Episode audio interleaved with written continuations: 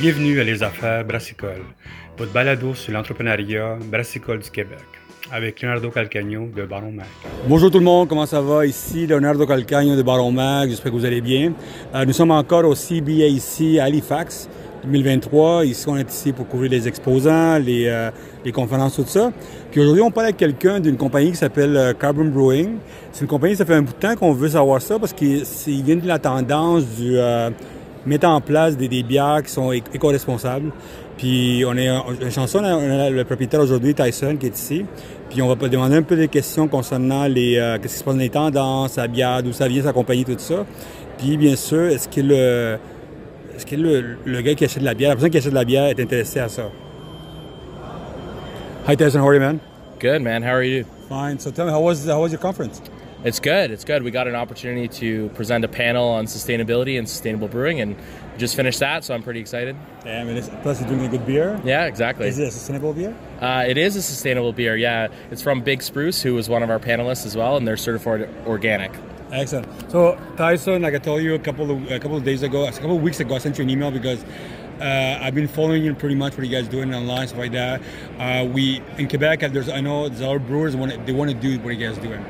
So besides understand what you guys doing, can you tell me about your company, where why did you started a company? Give me like a be like a background. Yeah, so uh, my background is in hospitality mostly and in, in consulting uh, from a sustainability perspective, like sustainable business models, you know, why sustainable makes sense from an ROI perspective. Um, so, about a couple of years ago during the pandemic 2020, uh, myself and my business partner, we saw an opportunity. We started doing research on sustainability in brewing. Um, and you know what gaps were there, uh, what needed to be done, what research needed to be done, uh, and so we started a company to try to figure all that out. So um, our company is called Karbon Brewing. It was founded in 2020. Uh, we make beer, so we make beer right now. We're, we're contract brewing uh, with a different company right now. All obviously our own recipes and things like that.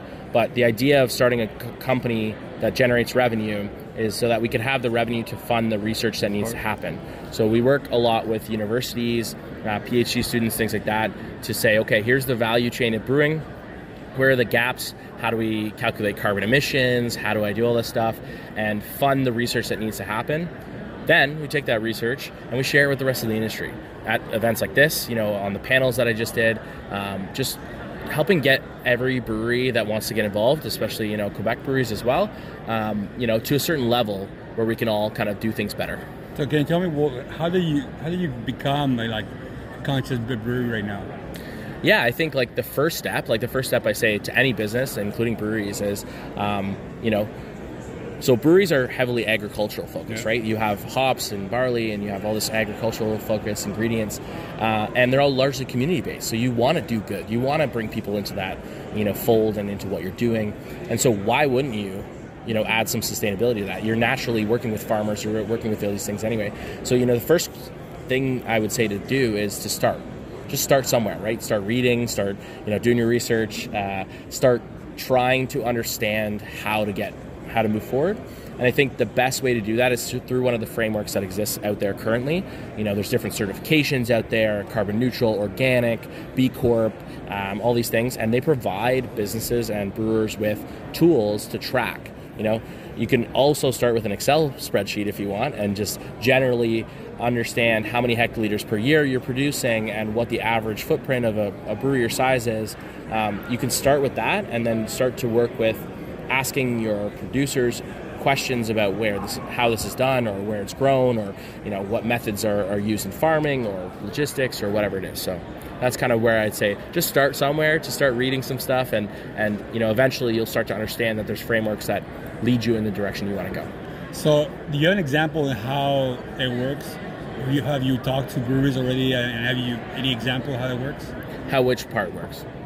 Each any part yeah, I think like most breweries are. I mean, you have an example of a brewery that you you worked with. Of course, yeah. So most breweries like are struggling with the same problems, right? Like, what do I do with my spent grains? Right. That's the first one I think that people can understand. Um, is I have all this waste, I have all this garbage, I have all this spent grains. You know, do I pay a garbage company to pick it up, bring it to a landfill, where it's going to create all this, you know, CO two emissions and things like that? Um, or do I bring it to a farmer? Do I reuse it in some way? You know, there's multiple ways that you can either generate revenue from that waste, or you can you know break it down even further into the proteins and all the things that are good with it and reuse it again as, as animal feed or as um, in your wastewater there's a lot of organic material can use that as a fertilizer things like that so i think um, you know the example i use is we work with breweries in ontario obviously um, we currently brew at bench brewing and they do a lot of that stuff as well and they um, you know, sure, they're very good, those guys. they're really good. Yeah, exactly. They separate their organic materials and their wastewater because there's a lot left. You know, the the, the example I use is okay. So sometimes I teach like with uh, students at the university, and the example I use is you pay four dollars for a loaf of bread. It has 20 slices, but two are the end pieces. Nobody likes the end pieces, so they throw them out. Right. So you still paid four dollars for 20 slices of bread, but you only used 18. So what if I told you, hey, instead of you know throwing those in the garbage and they create a bunch of problems, you take those two pieces, you bu- you put them in the oven, you bake them into croutons, and you sell those croutons to your buddy for 20 cents, right? So now you're you're paying three dollars and eighty cents for the same 18 pieces that you're going to use, but you know instead of paying four dollars, and it doesn't create an environmental impact, right? So all of those start things start to add up in a brewing process as well, and you start to see these opportunities for extra revenue, less waste, and, and economic you know impact and environmental impact. Tell me, because there's a difference when, when you do a, you're brewery in the country, like countryside, hmm? and you're a brewery in like in a big city like Toronto Urban, yeah. or Montreal, whatever.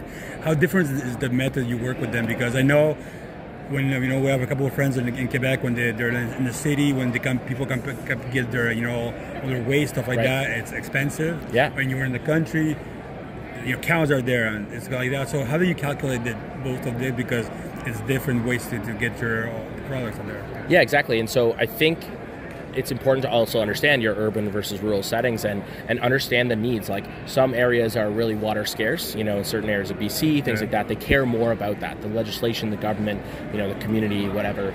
Um, so, you know, addressing water might not be the first concern for a Montreal brewery, but addressing water in the rural BC community where you're on a septic system is a big problem. So again, just understanding your market and, and knowing, hey, like if I'm in downtown Montreal or Toronto, like I don't have farmers next door, right? So what are the ways in the in the urban settings that I can, you know, deal with that waste?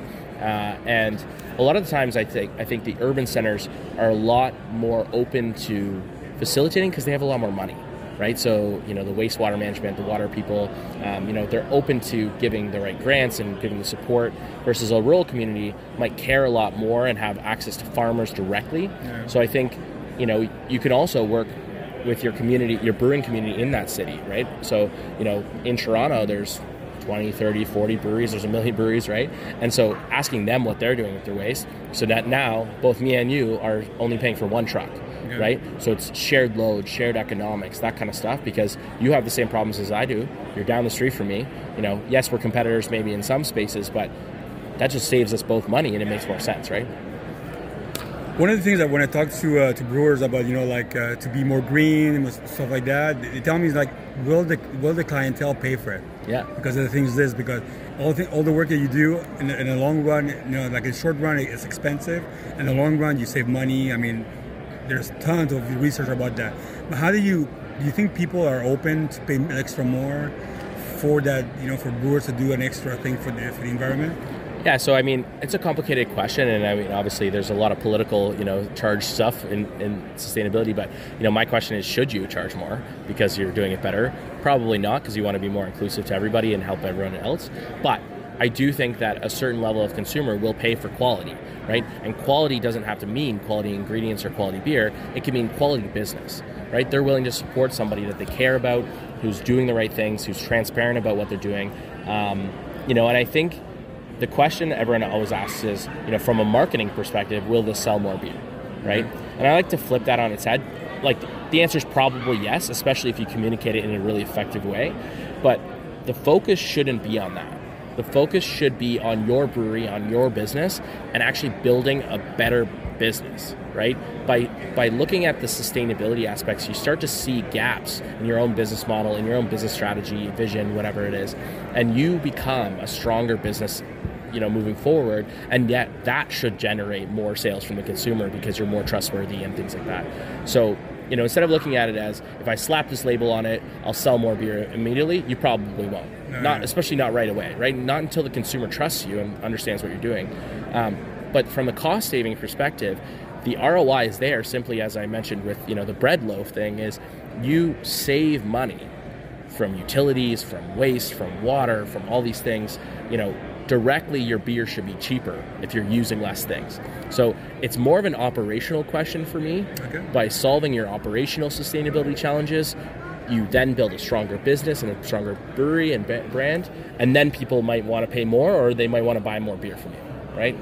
So the Excel sheet, you need the Excel sheet to calculate everything that's happening yeah, I mean, like everyone knows how to use Excel, especially in breweries, mostly. So, yeah. You know, hopefully, so. um, you know, there is some softwares out there that do that. There's some consultants out there that do that kind of thing. But you know, I think when I mentioned the Excel, it's, it's just start right. So if you you Google some stuff, you do some research, you can figure out the average impact of a can of beer or a keg of beer or a hectoliter of beer, and just start there.